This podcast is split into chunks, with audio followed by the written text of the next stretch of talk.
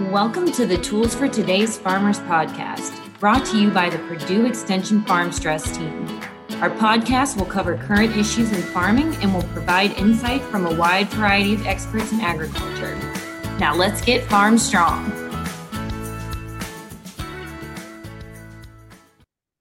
Hello, and thank you for tuning in. I'm your host, Rachel Delhoff. And I'm your co host, Abby Heidenreich. Today, we're happy to have Dr. Roberto Gallardo here with us.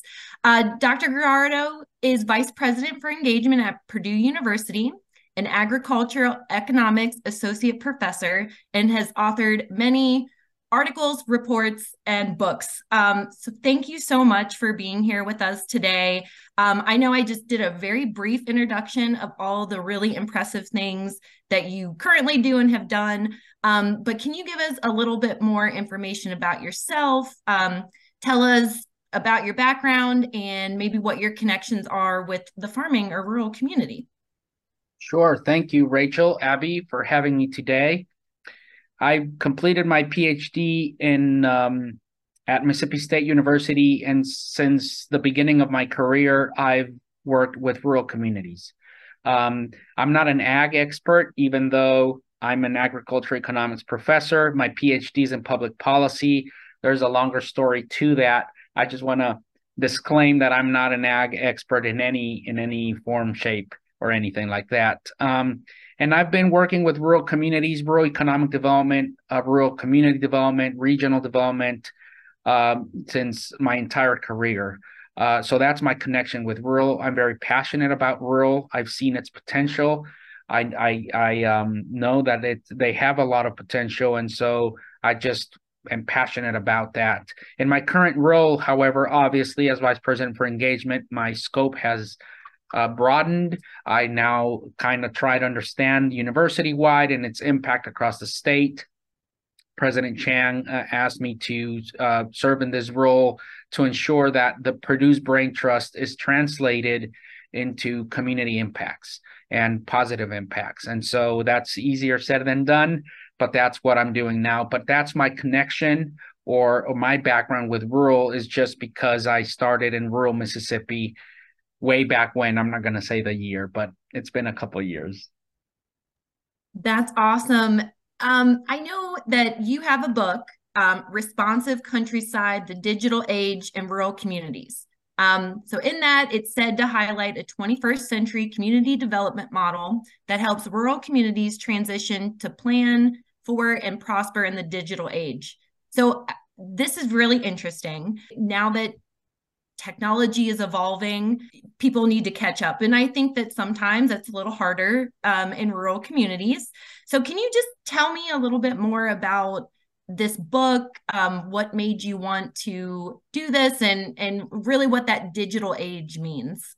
Sure. Let's rewind to the early late 2000s early 2010 when the first recent or the first major investment in broadband was taking place. Back then, we realized some colleagues, scholars, other folks that it had tremendous potential for rural communities. And so, through our work uh, down in Mississippi, is that, or through my work, I realized quickly that there was just not an awareness of what this potential was or is. And so we had to go back to square zero and define what the digital age is to begin with the opportunities, the challenges, and so forth. And so I did a tremendous amount of engaging with rural communities in Mississippi and throughout the US.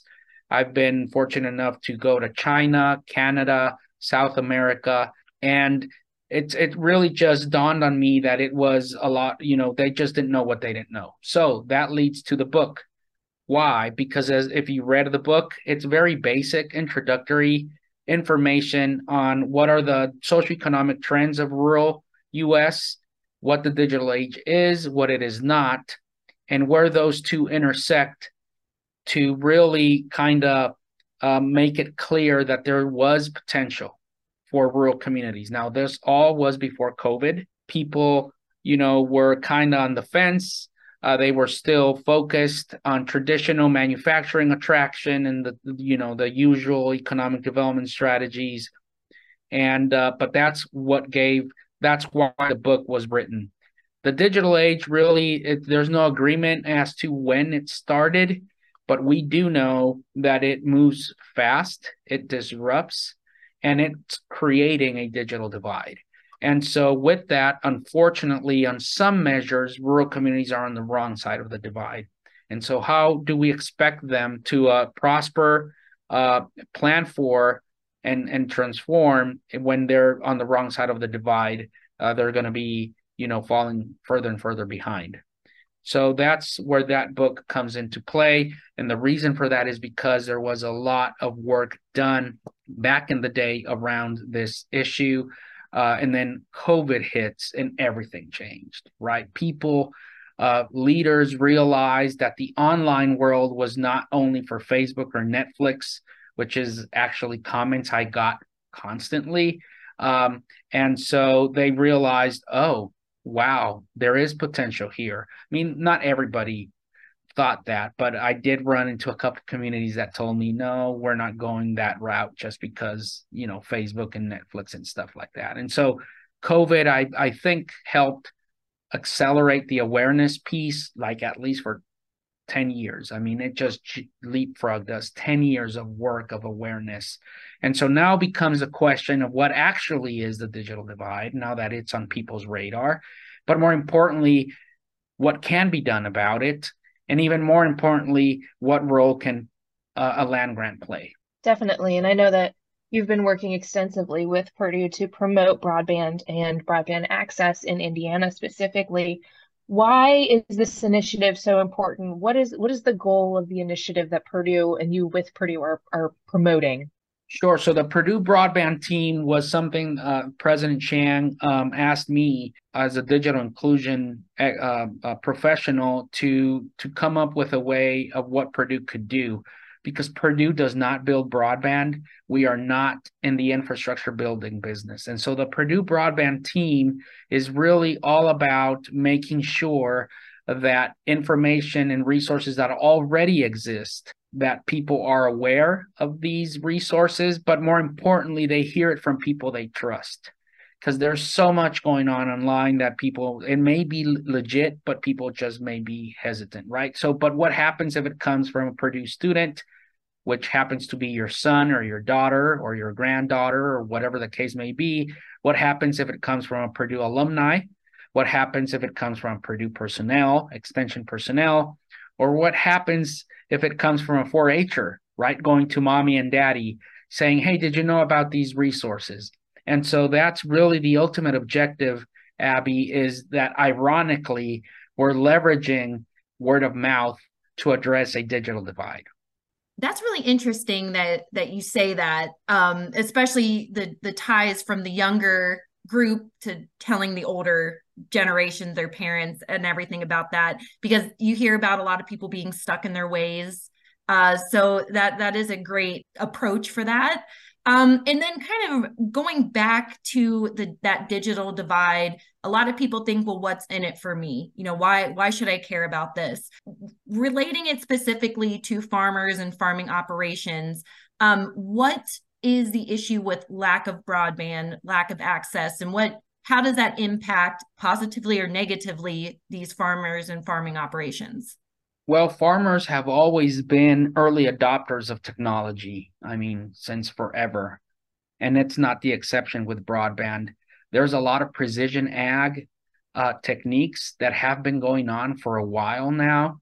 And a lot of farmers are jumping more and more on board, but they realize that they may buy a combine that has all the bells and whistles, but they can fully utilize that just because there's no connectivity in the field so here I think we have to distinguish between the farmstead, the home, right, uh, may have internet access, but then the field does not. And as precision ag continues to develop, uh, these digital agriculture applications, drones, and all these other things that are starting to flourish, uh, it's critical to have that connectivity. It doesn't have to be ultra fast, specifically out in the fields, and if especially if you're going to be moving uh, just you know sensor data and stuff like that it doesn't have to be ultra fast However, what happens if you start managing uh, or generating a lot of data through drones and mapping and other stuff?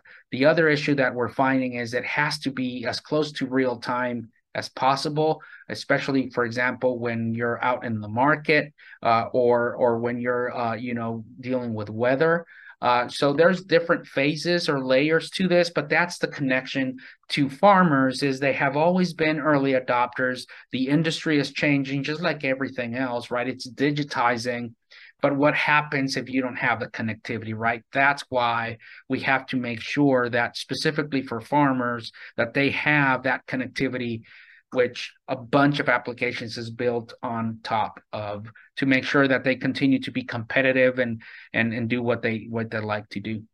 Absolutely. I think that's such an important point because we have transitioned so much into that precision agriculture realm. Um, there's so much technology that's out there every single company or organization in agriculture now has an app has you know some kind of a internet based system. You have climate view. You've got all kinds of different like you know just applications that you can search your weather information. You can do commodity trading from anywhere.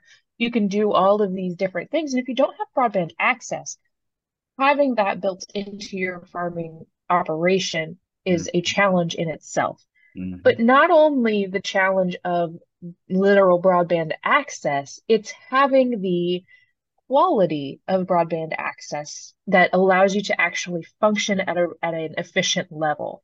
We have all of these RTK systems, we have satellite, we have all of the, the globes on top of our equipment, and we have so many different features that are built into equipment anymore and additions to our implements and you know additional features that can be added onto equipment that utilize satellite technology internet technology that utilize all of these different things that have really only come about in the in the past you know decade um, or longer. And i think it's such an important thing because if we are truly looking to the future of agriculture we have to be aware of that. And as a part of that the rural community is just that it's role. and so when we have a lack of quality broadband access we inhibit ourselves from being as efficient as we possibly can.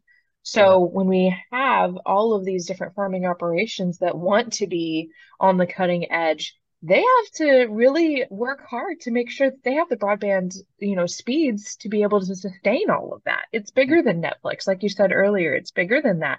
Um, we're not watching Netflix in the cab. I mean, some some people probably are because you know with auto steer and everything else, you kind of can now. But we are looking at our apps and we are tracking all of our efficiencies across the field in real time so much more than what we ever have we've got autonomous equipment we can't have lagging buffering broadband speeds with autonomous equipment that's you know hundreds and thousands and thousands and you know millions of dollars out there crossing the field that you've got and if you start buffering you know what happens there so it's definitely an important topic, and it's something that applies to rural America way more than what rural America actually thinks that it does.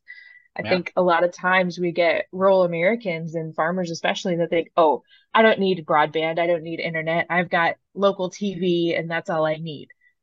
That may be true as far as entertainment purposes, but for you to get your emails, for you to get all of your, you know, information that you're looking for on a daily basis, we can no longer rely on the technology of the past when we're dealing with a world that's in the present day and the future.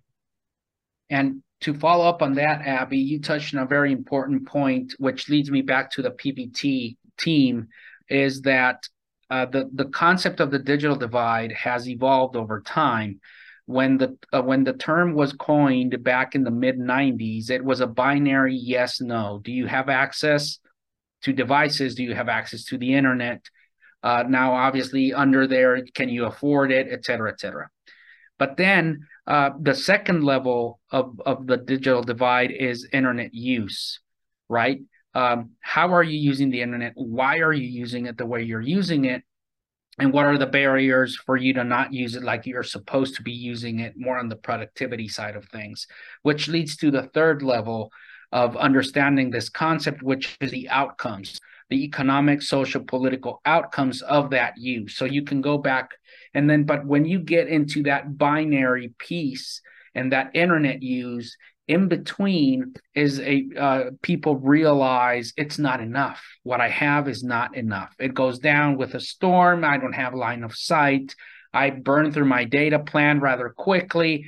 And so that's really an issue now that a lot of folks are understanding is wait a minute, I, I, I do have access, but it's not sufficient, which leads to the PBT, especially because we have a small window to make sure that the data, the map, which will decide where $868 million that are coming to Indiana's can go because of broadband, we need to make sure that not only the yes, no is there, but also the quality piece, right? The does it fulfill my needs? And so this is yes. a once in a lifetime opportunity, and we have to get that map as it's not going to be perfect, but we have to get it as perfect as possible. Absolutely. And I think I want to jump in one want to tie in one more thing before we go into that the the money spending and the map that we're we're going to discuss in just a second. I want to go back to kind of the beginning of of that what you just said there when you don't have the access or you don't have the quality of access, it becomes an issue and it becomes a stressor. And as we are the the farm stress team, we talk about mental health a lot. We talk about um, impacts and things like that on farming operations.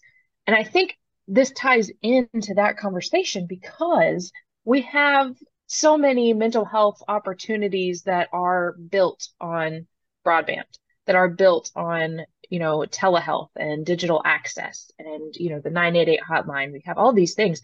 But if you don't have broadband access, your access to mental health care along with regular health care, um, but your access to mental health resources is limited so it's definitely important that we focus on getting internet access to those, you know, broadband deserts, I guess, if you want to call them that, because those are the people who are really, really struggling with mm-hmm. getting access to telehealth and getting access to mental health, you know, resources that they don't have access to in a lot of different ways. So I wanted to definitely touch on that and make sure that we tie in the mental health aspect because it's such an important key piece of that that digital divide and that technology.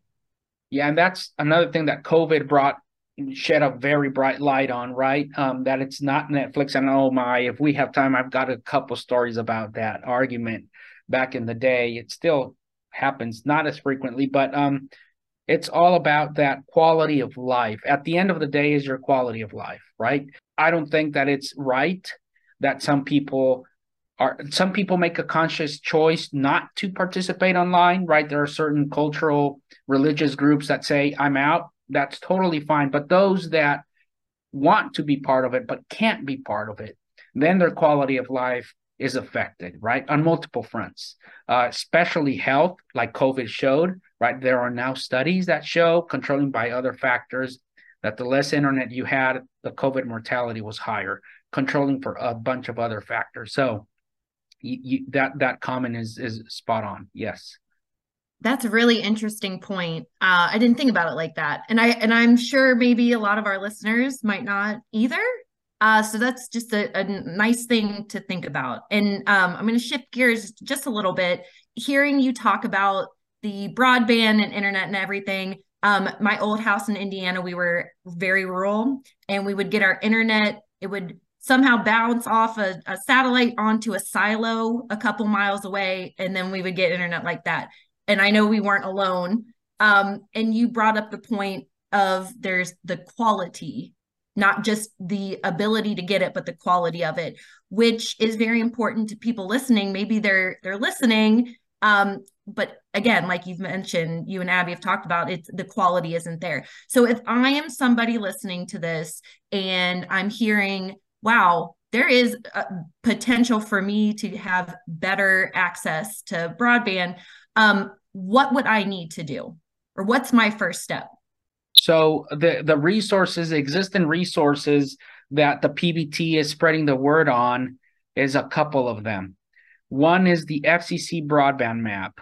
um, and you can do a quick Google or search it or access it on your phone. You don't have to have home internet to access. You can do it on your phone. And what that uh, website does, it's you can type your address and it'll show you your home, what's called a broadband serviceable location or BSL. It'll show it there, and then it'll show uh, if it is served or unserved. And I'm going to get into that later on, but it, it'll just tell you who the providers are, supposedly because it's provider driven the data is provided by providers and so you can then go you know what two things my home is actually on the other side of the road it's not on that side but on this side so you can go in and file a location challenge you can go and say you know what my road my home is actually over here or my farm or whatever the second thing is you can say, well, those service providers, they say they offer those services, but I've called them, I emailed them, I, I'm seeing on their website they don't actually offer that. So you can then challenge the availability, right? You can go into and say, wait a minute.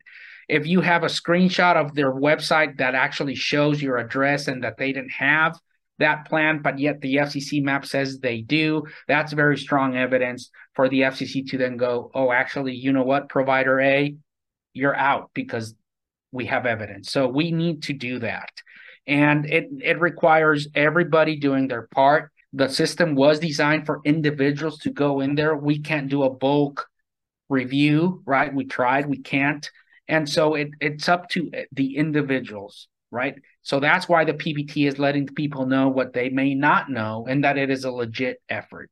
So that's resource number one, uh, Rachel. Resource number two, if you do not have internet, you can go to connectingindiana.com and you can text the number and say, I don't have internet at this address. If you do have internet, Abby, but it's not the best, you need to conduct speed tests.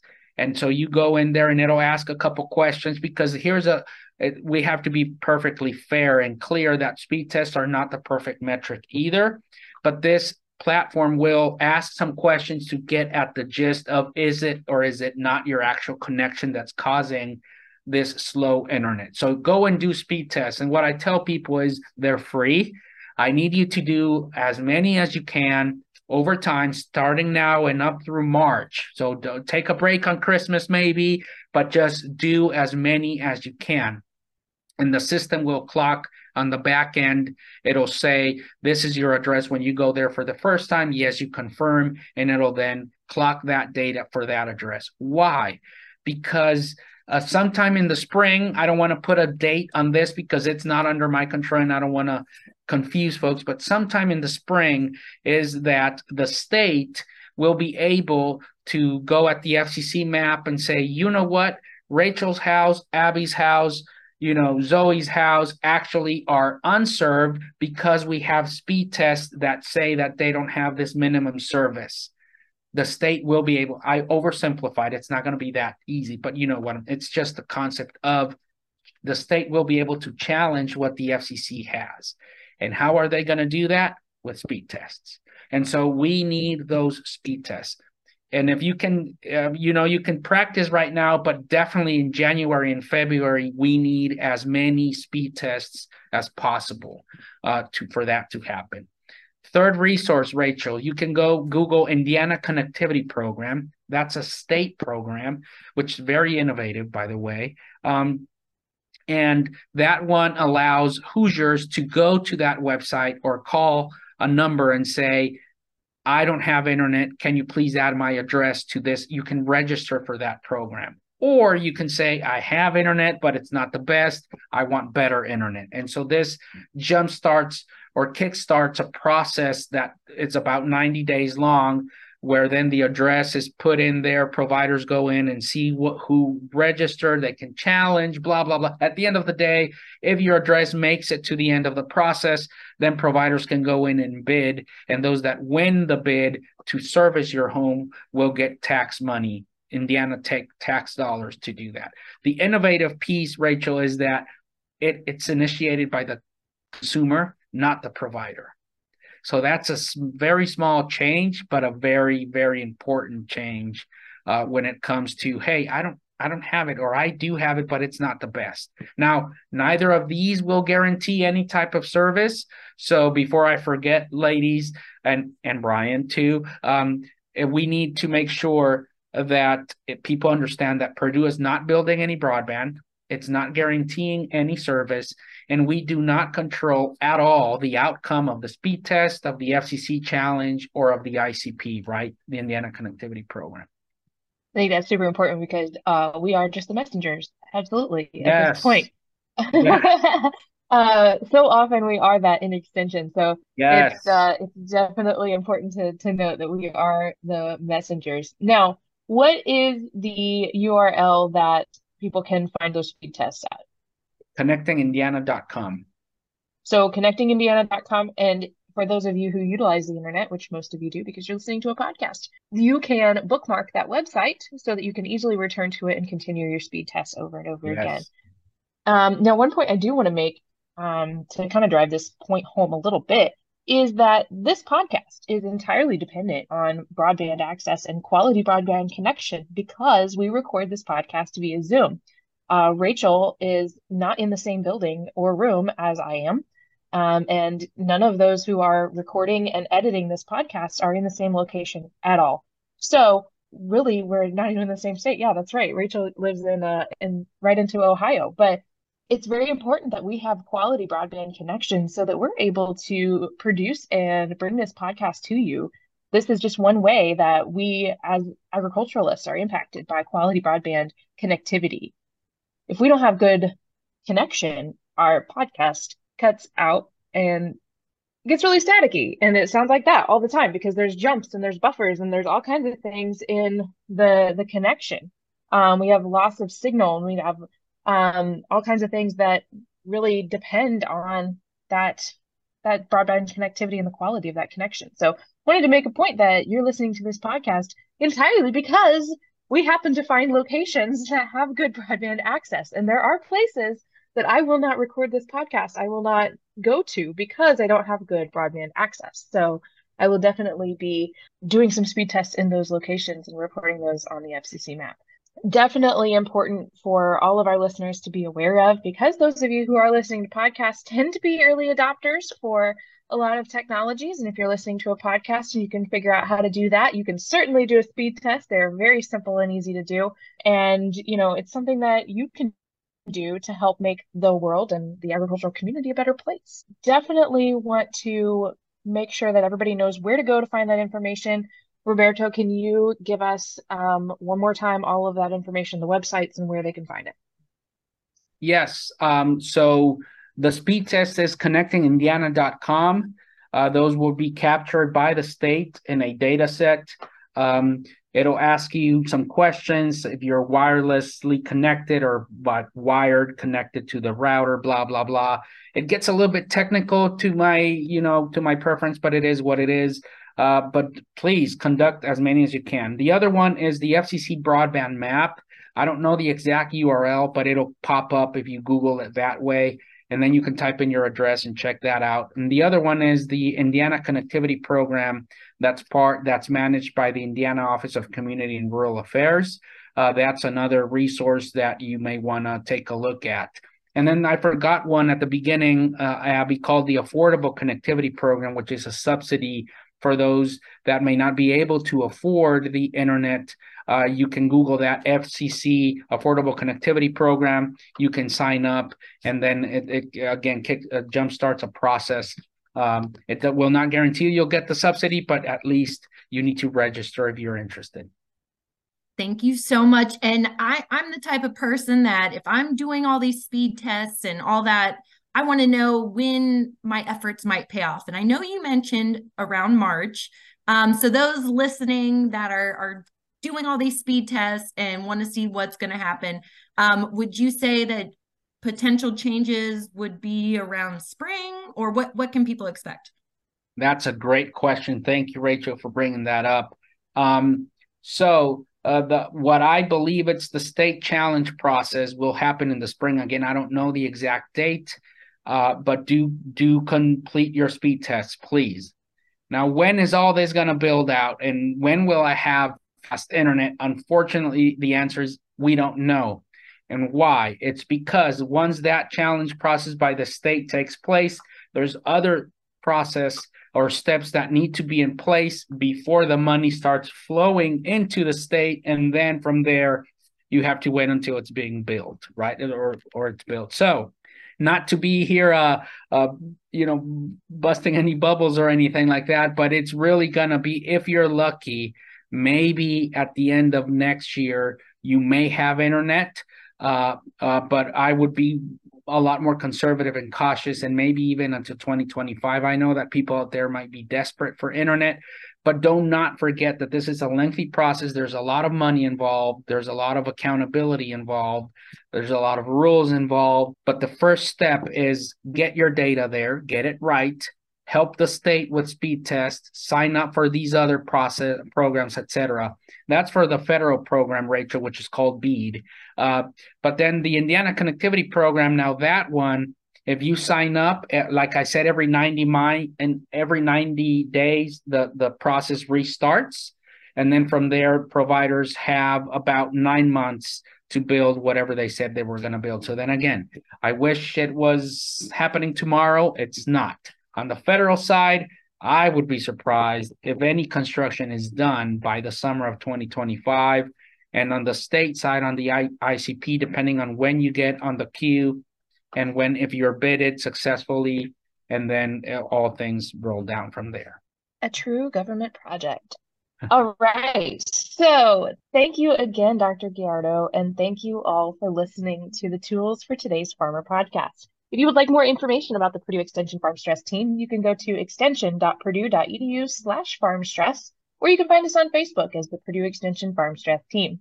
We use the hashtag FarmStrong on all our posts to emphasize that the agriculture community is resilient and is strong enough to overcome anything that comes their way. Share your story of overcoming stress on social media using the hashtag FarmStrong. We're your hosts, Rachel Dilhoff and Abby Heidenreich. Thanks for joining us.